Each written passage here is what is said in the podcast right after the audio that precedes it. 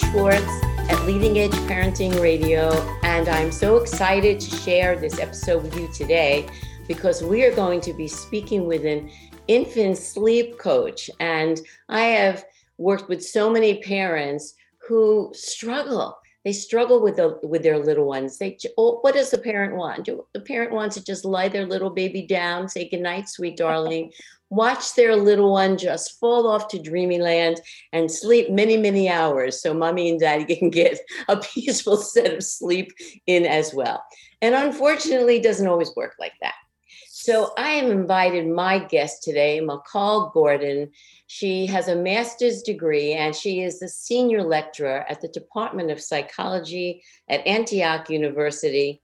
She is the CEO of Little Livewires and she is a certified gentle sleep coach.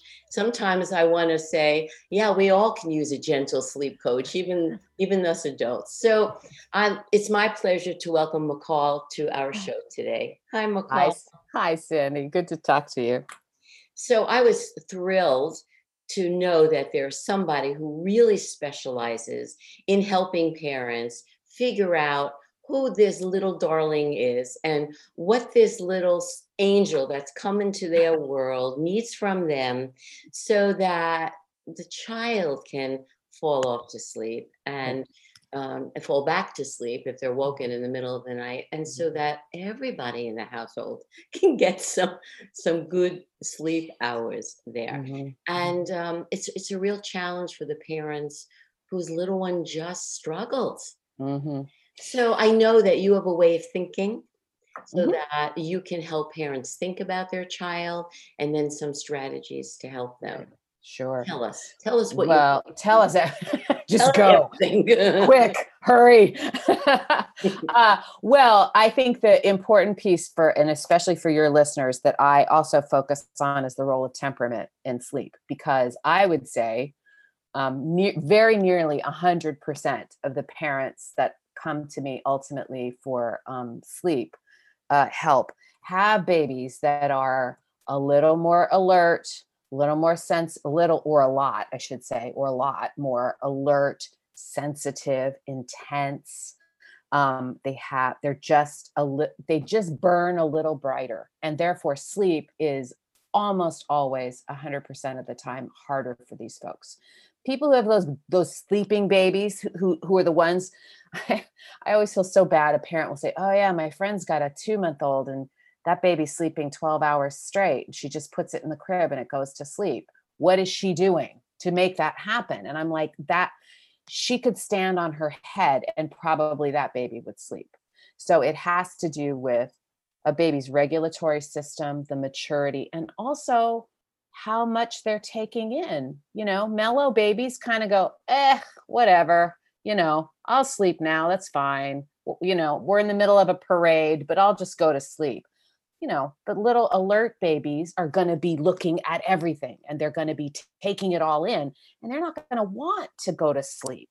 And so, I imagine it's harder for their system to uh, relax into a sleep state 100%. right because they're they're so actively taking so much in and we oh. don't even know what their body's doing with it and we oh. just, please just go lie down and take a nap so mommy yeah. can get things right. done right yeah. yeah yeah so, so i mean we'll get all into this but there's it's very complex in terms of um uh, the parenting experience of these little kids because I did a, a, a large scale survey of parents. I got I got 850 finished surveys um, asking about temperament, and one section of it was asking about temperament and sleep, and and of course um, scores on this temperament, the kind of temperament that we're talking about, predicted more troubles with sleep, more work um, getting that baby to nap, you know, shorter sleep times, more night wakings.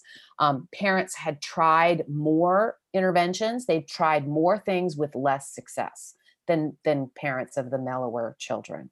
So these parents are working hard, and these little guys require more from parents around the clock. It is not just at night. So these parents are wiped so it's kind of sad that the parents kind of that need the rest the most are getting the least of it. Yeah.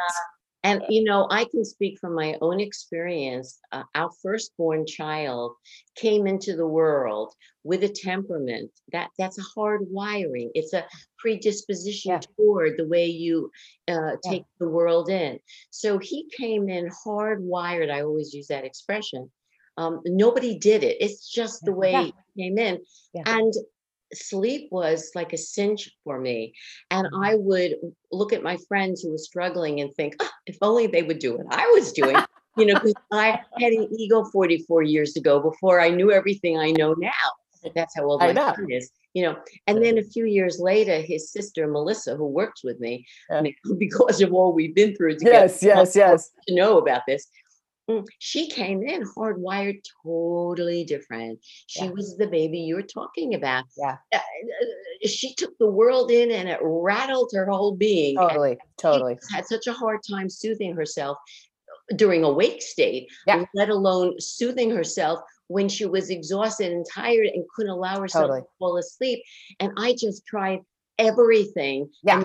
ego was crushed because it was like the other thing was I was worried about it, like what's wrong with this baby? Yes. If it yes. all worked for her brother, uh, yes. What's wrong with her that it's not working for her? Yes. So it's yes, it, and the it, parents are. It's such. It's a terrible oh, struggle. Oh yeah, and in fact, I did find in the survey that the that that the higher the level of difficulty of the temperament and i hate using the word difficulty i don't it, we're just trying to challenge. we're gonna yeah the challenge that the the more sort of intense alert sensitive the baby was the worse job the parent thought they were doing yes so it eroded their sense of competence because they don't fact they don't i really have found that parents don't factor in sleep even though i mean don't factor in temperament even though when you uh, so i work for a service where i talk to a lot of parents of very small babies very small babies like sometimes 11 days old but often six weeks eight weeks two months old um, and i start probing about temperament and you'd be surprised at how many people have those indicators those like really early indicators of a more alert temperament um, even right after birth if you start really asking them. Yeah. So um so they don't they don't really make the connection. Um but what you said about these kids just not being able to manage the load i i've i sort of say look if i gave you a 10 pound bag of rice you'd you'd be able to hold it and walk around no problem. If i gave you a 100 pound sack of concrete you'd be on the floor right? Like that's really heavy. You you don't have it maybe you do. I shouldn't. I shouldn't assume. maybe you can. Maybe you can't carry around a hundred pound sack of concrete.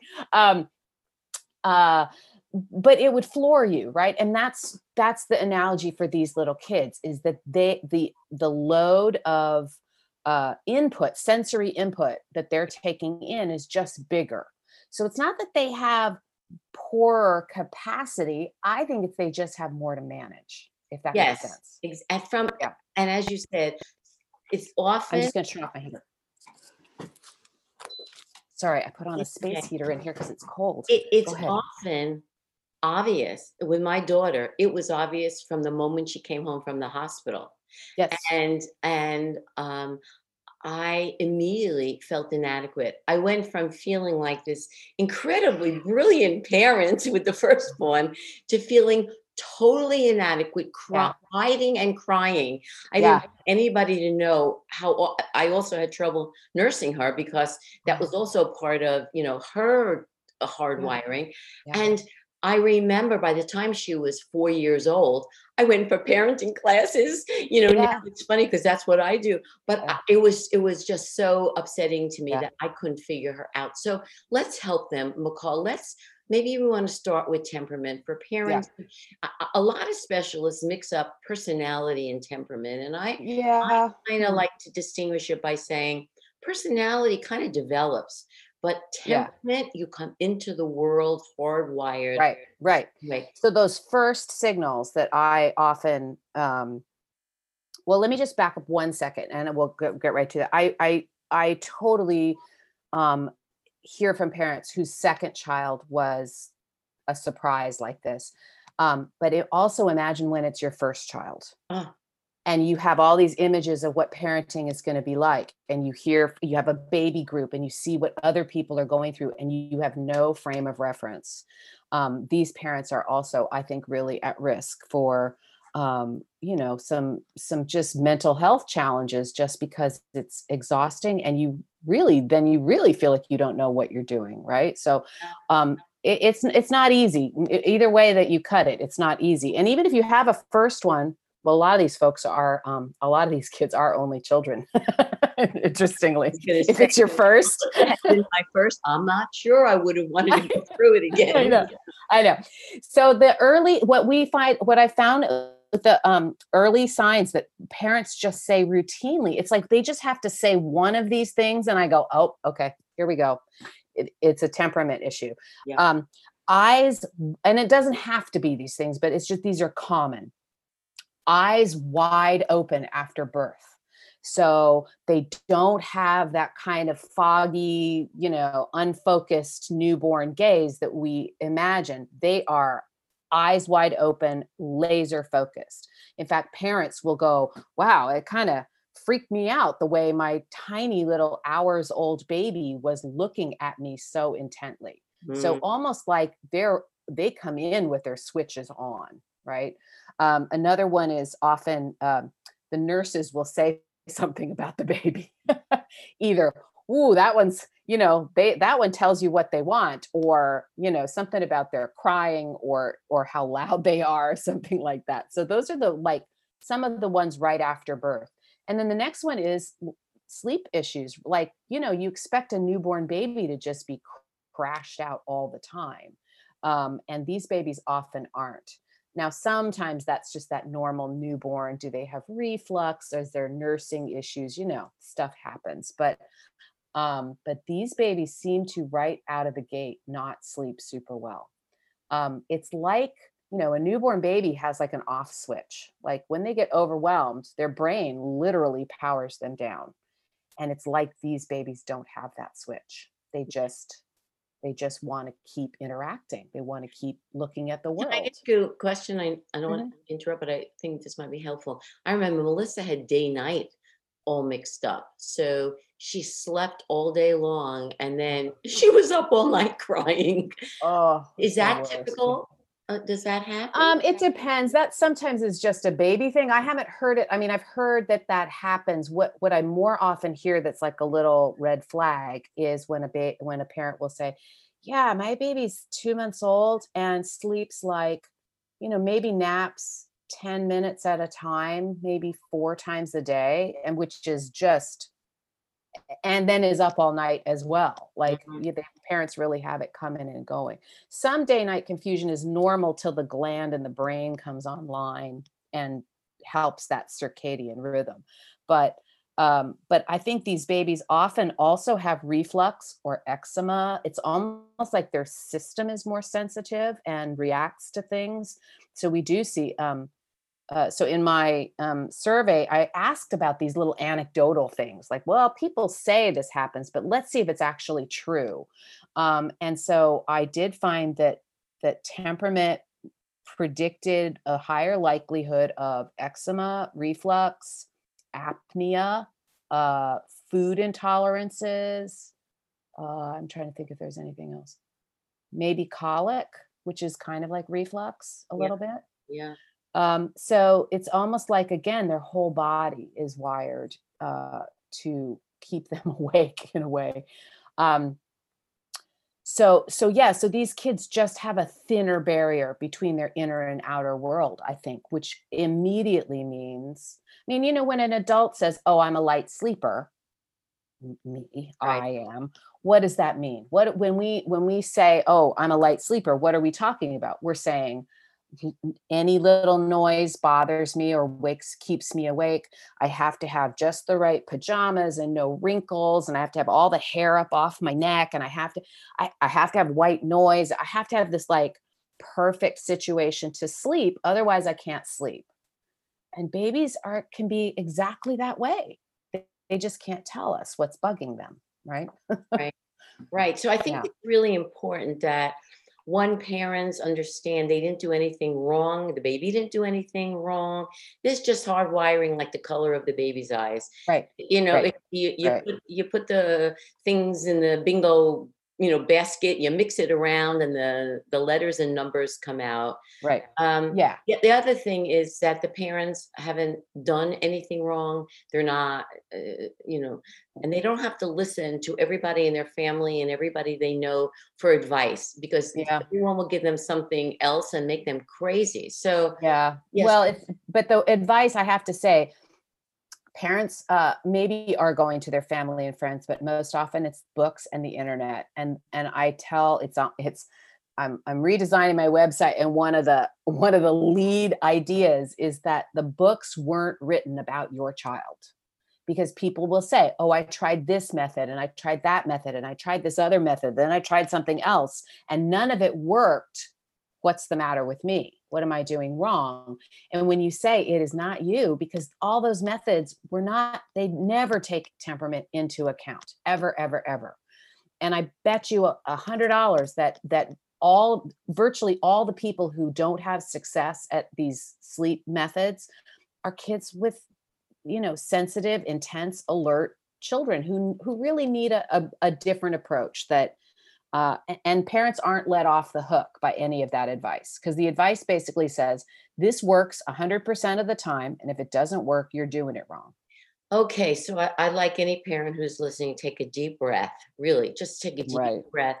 Um, and I, I know I get a little, I get a little spiritual in my advice, but I, I just want to say this if this baby came into your life, you're the perfect parent for this baby.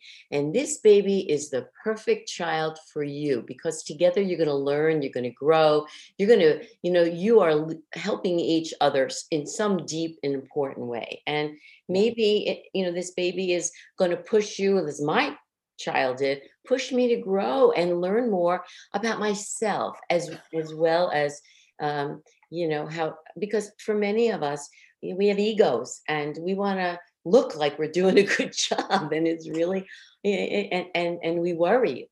You know being a parent yeah. the first thing that happens is we start worrying. So let's yeah. help parents unworry so much Macall right.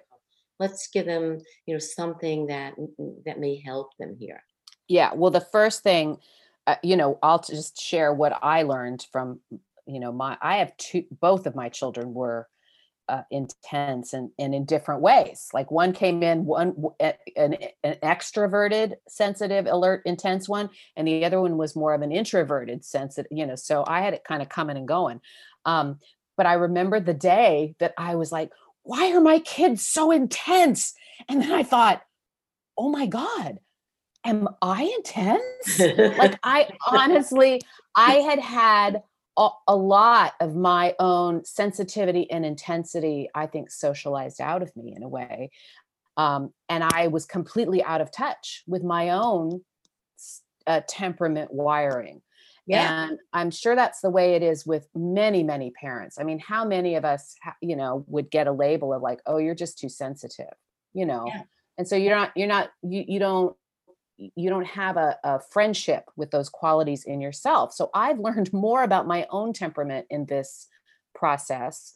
Um, you know, sometimes for good and sometimes not so much. Like sometimes I wish I didn't know about it because it, you know, it, it it brings out everything in us parents. That's why I, if I had these kids force really they they kind of push oh. us to look in the mirror and and oh yeah. learn about ourselves and it can be beautiful. It's right. not something you know to fear. It, it can be right. lovely. Right.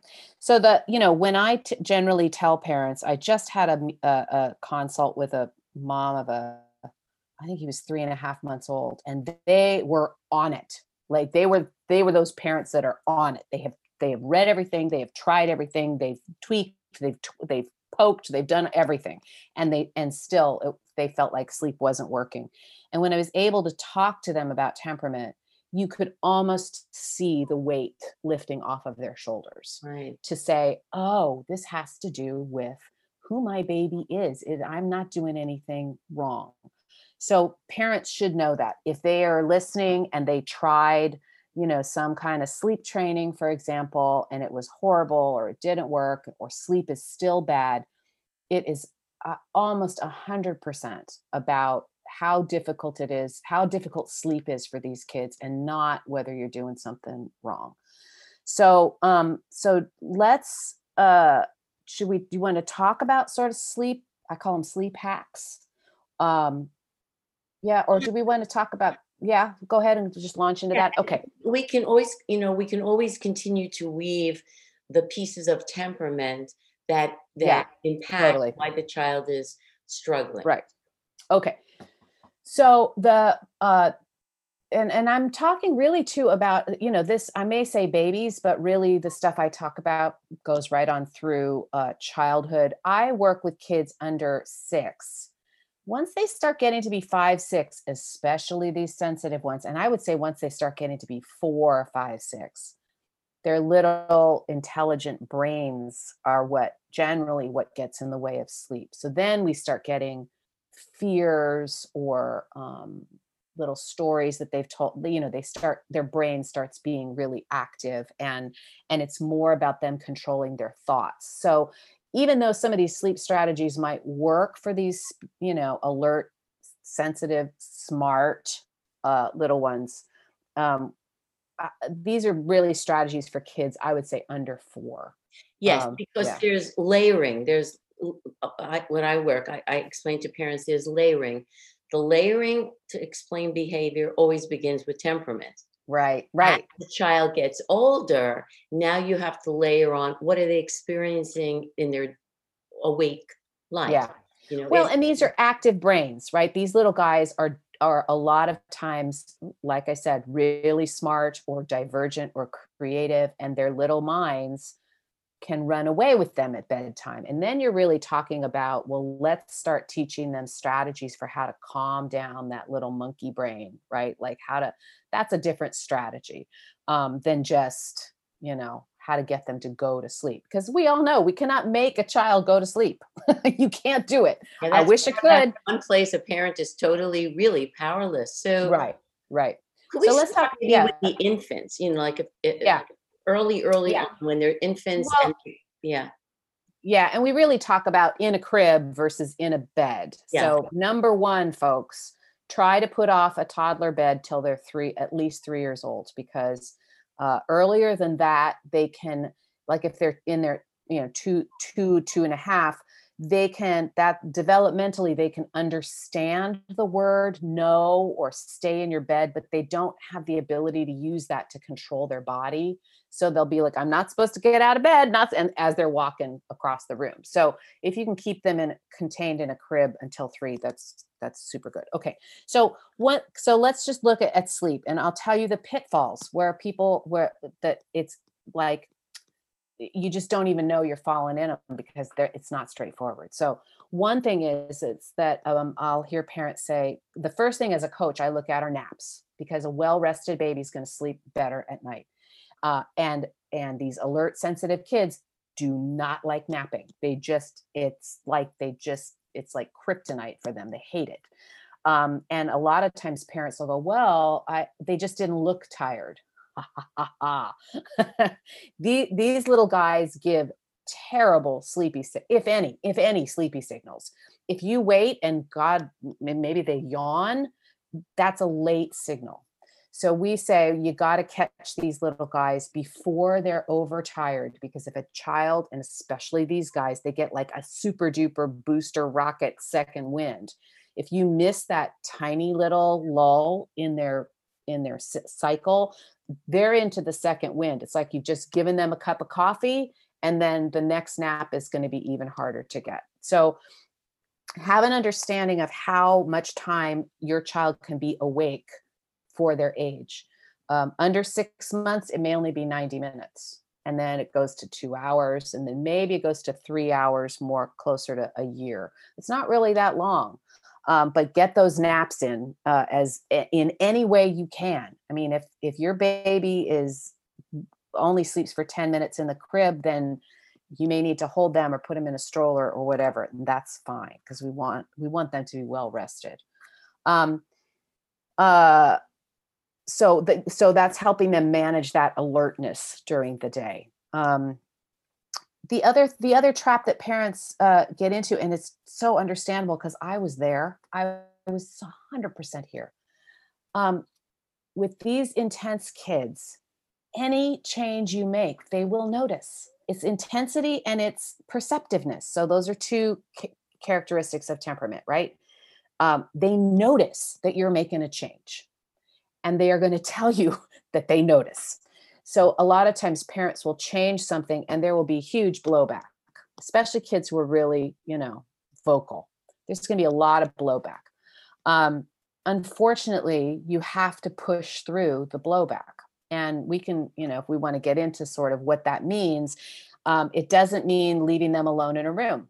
You don't have to do that. You can stay with them, you can help them calm down, but know that they're going to hate it. I give a long speech to all all my clients about what the first night of sleep training is going to look like. Um, and I say, look, it's going to look horrible. It's going to get worse before it gets better because these little guys will tell you they don't like the new process. Um, and that's okay. It's okay for them not to like it, especially um, if what you're doing currently is unsustainable.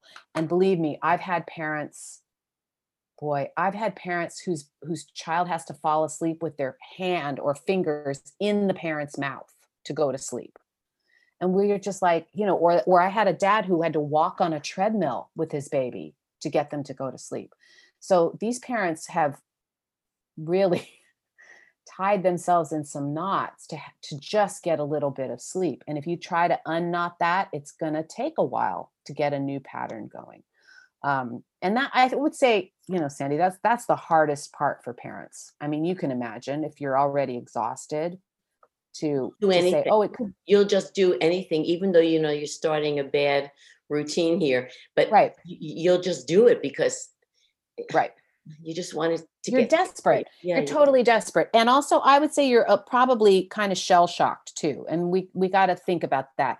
So when i talk to my fellow coaches about parents of, of these kids you know the advice that's out there is often quite parent shaming. It's um you know they talk about parents caving right? Like oh well you tried to do it and then you cave. Like the parent is some kind of i don't know pushover.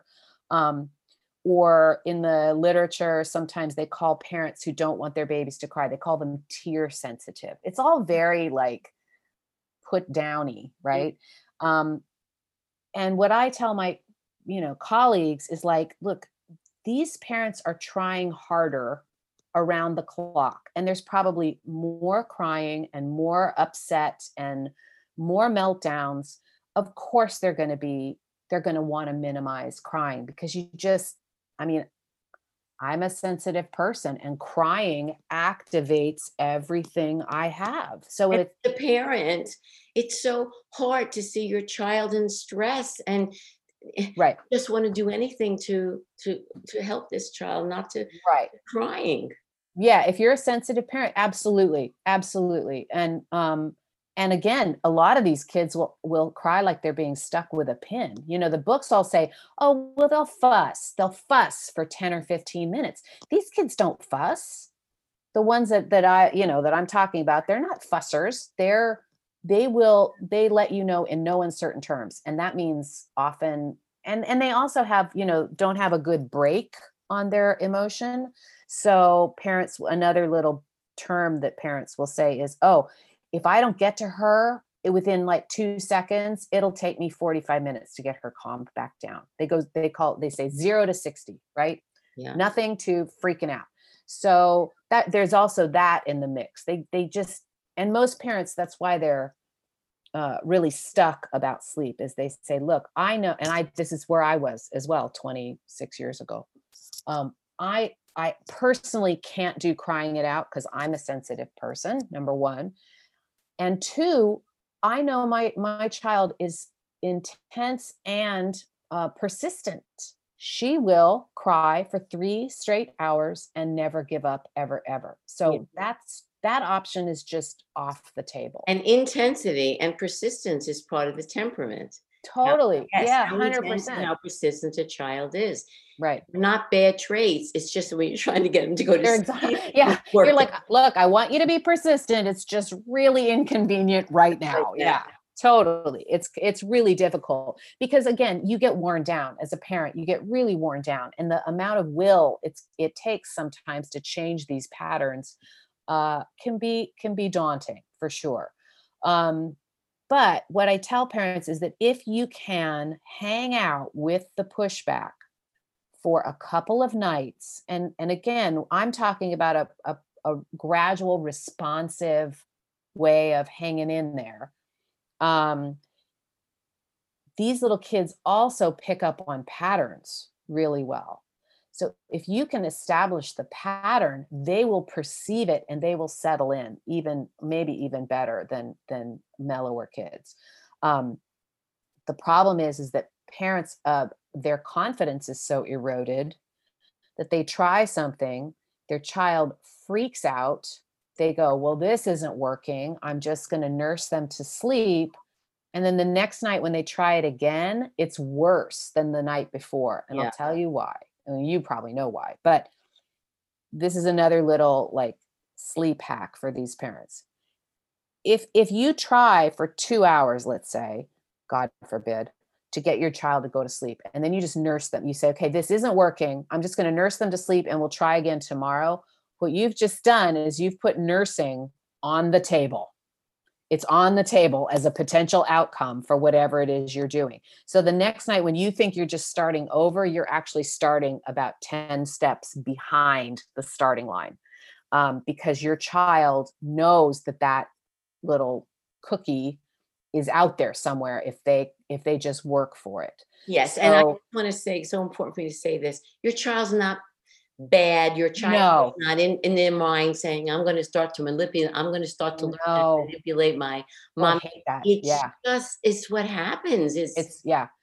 They know the, well, it's what they, they know what's, so they know what's easy. And that's the thing is I say to parents, I'm like, look, nursing and rocking to sleep to, to, you know for as long as you feel like you want to do it is totally fine and again i really want to also emphasize i'm talking about babies six months and up trying to sleep train a baby under six months is really not you can do it but it's not really supported by research. I don't really do it because there's just too much going on too much going on. So we're talking about post six months. Um, and even then if it's working for you you can do it. Parents get to decide what's a problem not the books.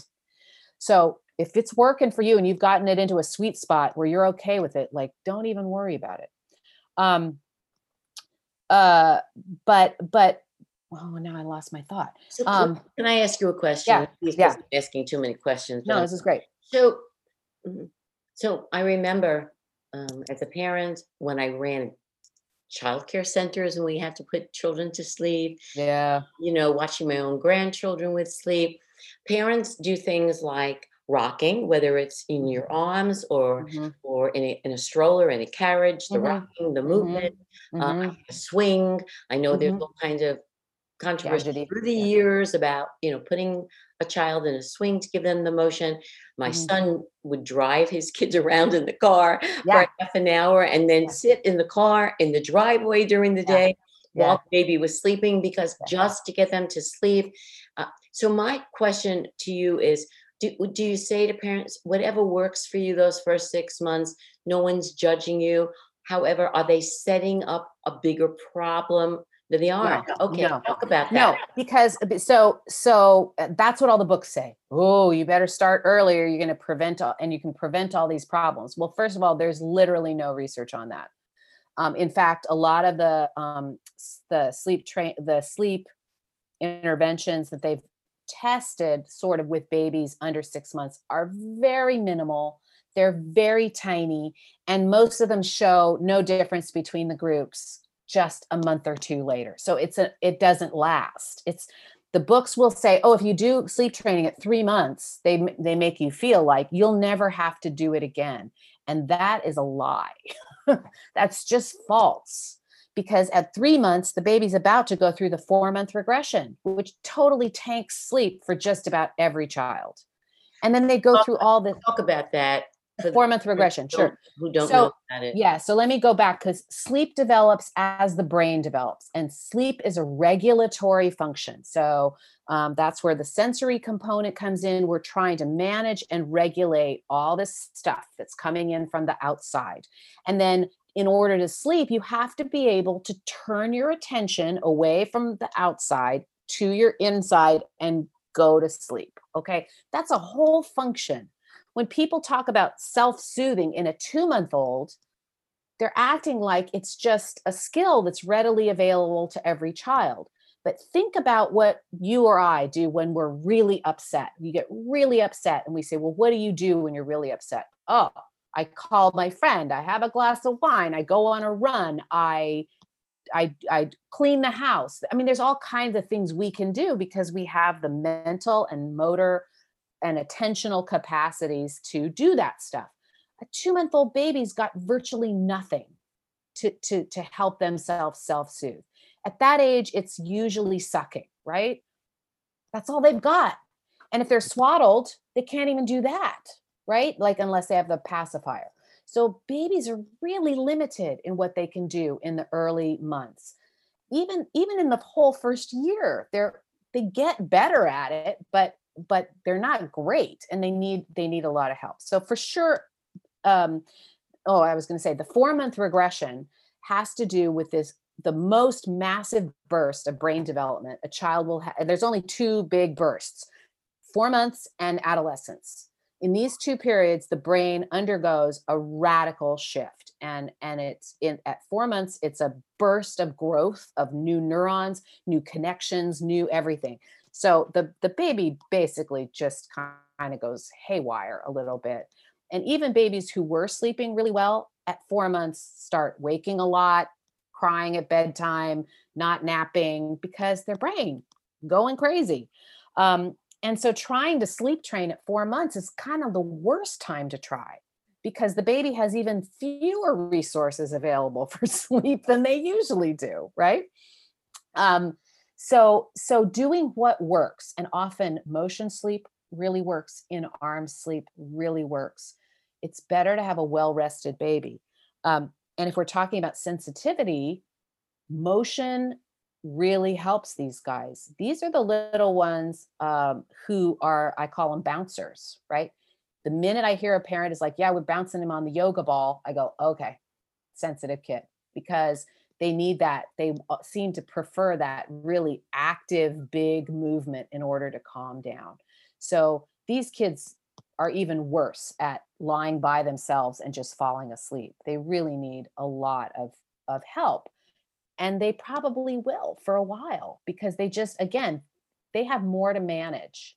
Um, and it's and it's hard for them to disconnect from the outside world in order to go to sleep. So we have to help them. I just felt myself take this deep breath. I felt like I was breathing for all the parents who just give yourself permission that this is the way it is and sometimes it's hard if you have another child or two other children older it's really hard uh, but i always say you're going to have to put energy and time into this anyway. Isn't it better to do it in a soothing way and relaxing way yeah. carrying on and you know being upset about it? It's really it's really true. with this is what your baby needs. Yeah. Now there's a, another flip side to some of this too where sometimes we're doing so much to get them to sleep especially with the sensory sensitive ones we're actually over we're overdoing. So, so that's another talk, thing. Yeah, talk about that yeah okay. yeah so some kids um, they need that help they need that motion and then sleep is great. Some kids um, parents are just throwing the kitchen sink at the problem and then we're overstimulating our our child. So i recently um, had a client with i think a 10 month old and at 10 months, the baby's supposed to be napping about two and a half hours and sleeping about 11 at night. And this little guy, mom had to put him in a backpack and vacuum so she could just get him some sleep in the backpack. And he wasn't sleeping and he was waking. He was, he'd go to bed and then he'd wake up at like two in the morning. And she said a couple of nights he just stayed up after two in the morning. I mean, this was a, I mean, he just was like uh, firing on all cylinders and sh- and of course i mean that's just not a normal behavior and they were doing everything they could um and and mom and dad were absolutely exhausted because they had to do this whole like two hour process to get into bed. Um, and I think unknowingly, sometimes uh, these little guys, our attempts to help soothe them are actually engaging them. And for little ones who are really social, that's what keeps them awake, right? So you're you doing all this stuff keeps them engaged in the world. And when we were able to get this little guy in his room for naps, um, we we reduced per, the parental interaction at bedtime. I mean, he was the fastest turnaround I've ever seen. I mean, literally in maybe four days he was sleeping through the night. I can imagine there are parents out there now, their mouths are wide open, like I know. Oh my God, oh my God, I'm doing all this stuff and yeah. I'm against. So yeah. so let me talk about a couple of those because there are things we do as parents that are like, okay, this is what we're supposed to do. At bedtime, you're supposed to give the baby, the child a bath and you're supposed to read them a book. Okay, let's think about those are two sensory events, right? Um, there our kids, and I always ask parents, I'm like, does the bath calm them down or wake them up? Mm-hmm. Because for some kids, a bath is it wakes them up. So then I'm like, okay, if if it's party time after the bath, maybe we don't do a bath at bedtime. Maybe we do it during the day. Um, reading books is the same way. If you have a child who's extremely visually engaged and or verbal, a book is going to be like catnip. It's going to be like a match to the you know to tinder they're going to be like oh, you know i'm i'm waking up. I had parents who did this lovely thing it was so sweet to their 3-year-old they would they would lie with their 3-year-old and tell them a story about the day.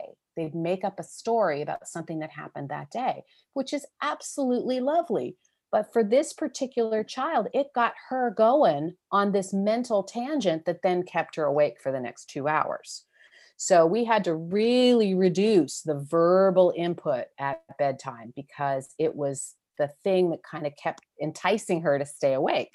Right. Yeah, that's fascinating. And so, really, it's about you helping the parents figure out who this child is, their yeah. child, because what might work for their friend's child, it could be totally different. Yeah. So yeah. it's a stimulant rather than a relaxer. Right. So what right. would what would you suggest to parents for whom this typical that we think yeah. is the right way? How would it's not working? Yeah. So we just look at, you know, um, and and I I end up talking a lot about sensory processing. I'm sure you do too um, and and and I'm not an occupational therapist, but I wish I was because I I think some of the sensory processing stuff is a little squirrely to figure out. You know, it's often the opposite of what you think. Um, there's there's a couple. There's a really good book that I like uh, called "Understanding Your Baby's Sensory Signals." Um, by Angie Voss, V O S S, and it's literally just a checklist, and it and it says my my baby loves being upside down. And you go to that page and it tells you what the sensory yeah. phenomena is that being upside down or hates having hair brushed or whatever it is. There's these weird little behaviors that indicate a sensory something. Um, so i just say if if you if, if a book completely lights your even baby's brain on fire then maybe we do a music or we do a song, we do something auditory, or you do a massage, which is tactile. Just understand what wakes your child up and what helps them calm down.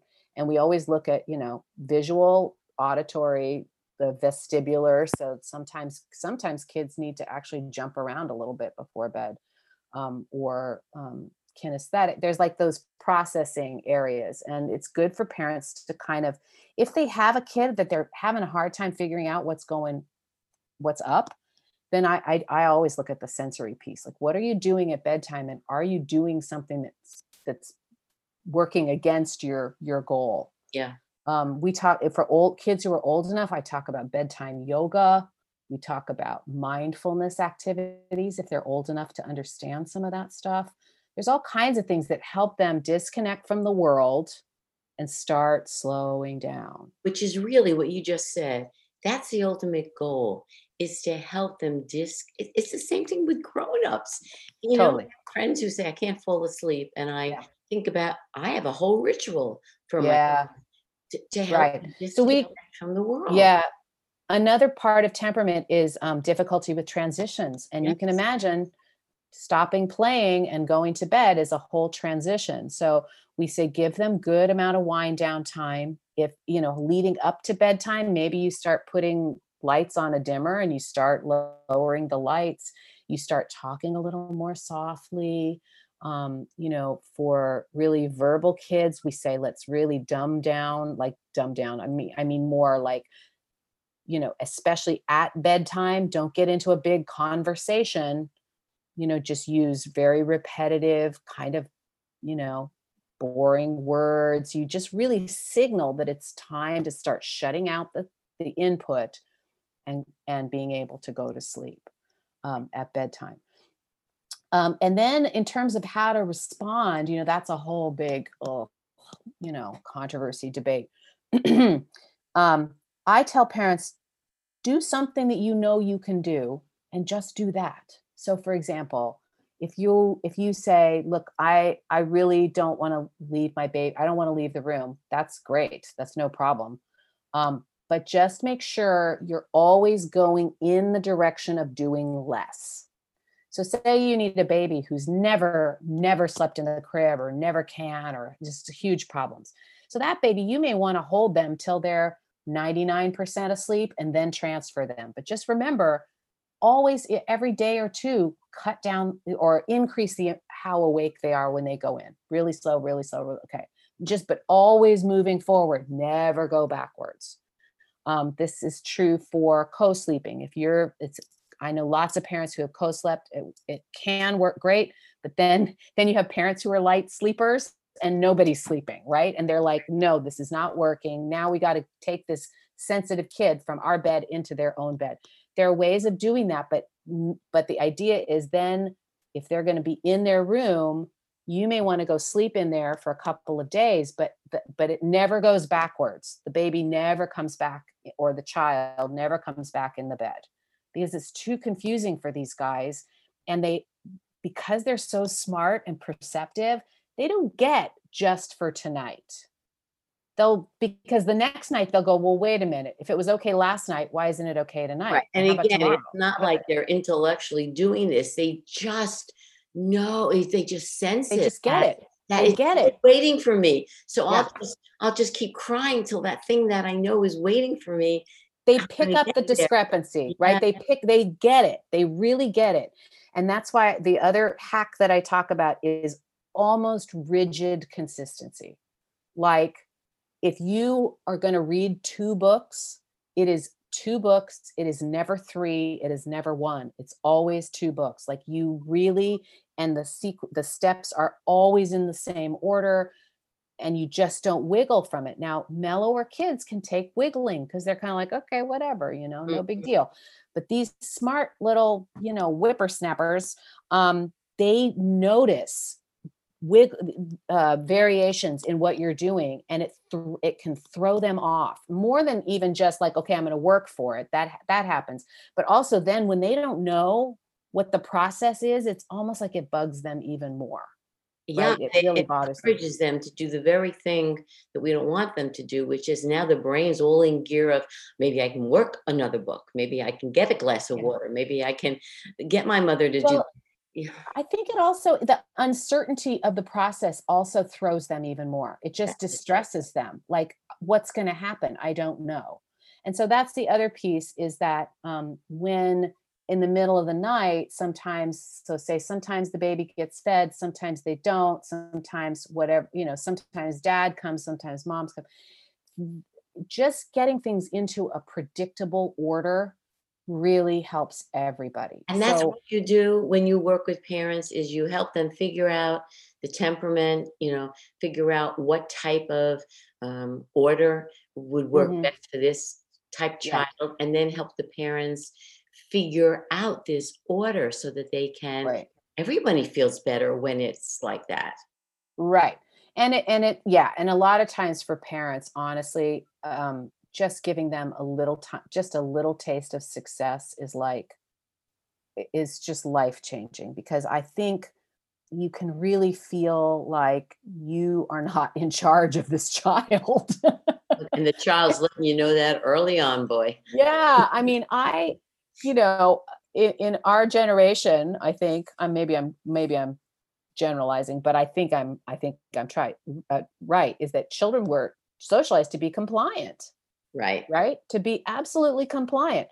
Now, I knew I didn't necessarily want my kids to have the same th- I wanted them to have a voice. I wanted them to know that I was responding to their needs and to their mm, whoever they were but there were many many many times where i was like my children's will is absolutely bigger than mine i can't i can't hold up under under that level of of pushback and, and I so i uh, yeah i'm sorry we also learned yeah. that punishments and shame and the techniques our parents' generation used is not emotionally healthy. So it might have gotten the the result they wanted immediately, but we wound up with a lot of psychological and emotional baggage as a result. We don't right. want to do that. Right. Yeah. Now the now the flip side of that is is that you also don't want to under respond. Yes. Um, and and you know, as parents, we're always somehow trying to do things differently.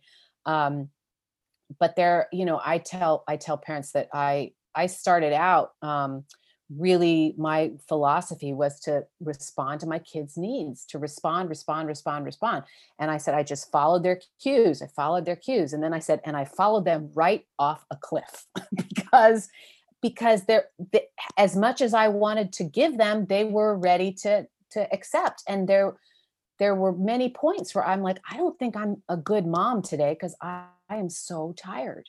Yeah. And in those situations, we have to ask our kids to bend a little bit. So healthy so it's about is part of that as well. Right.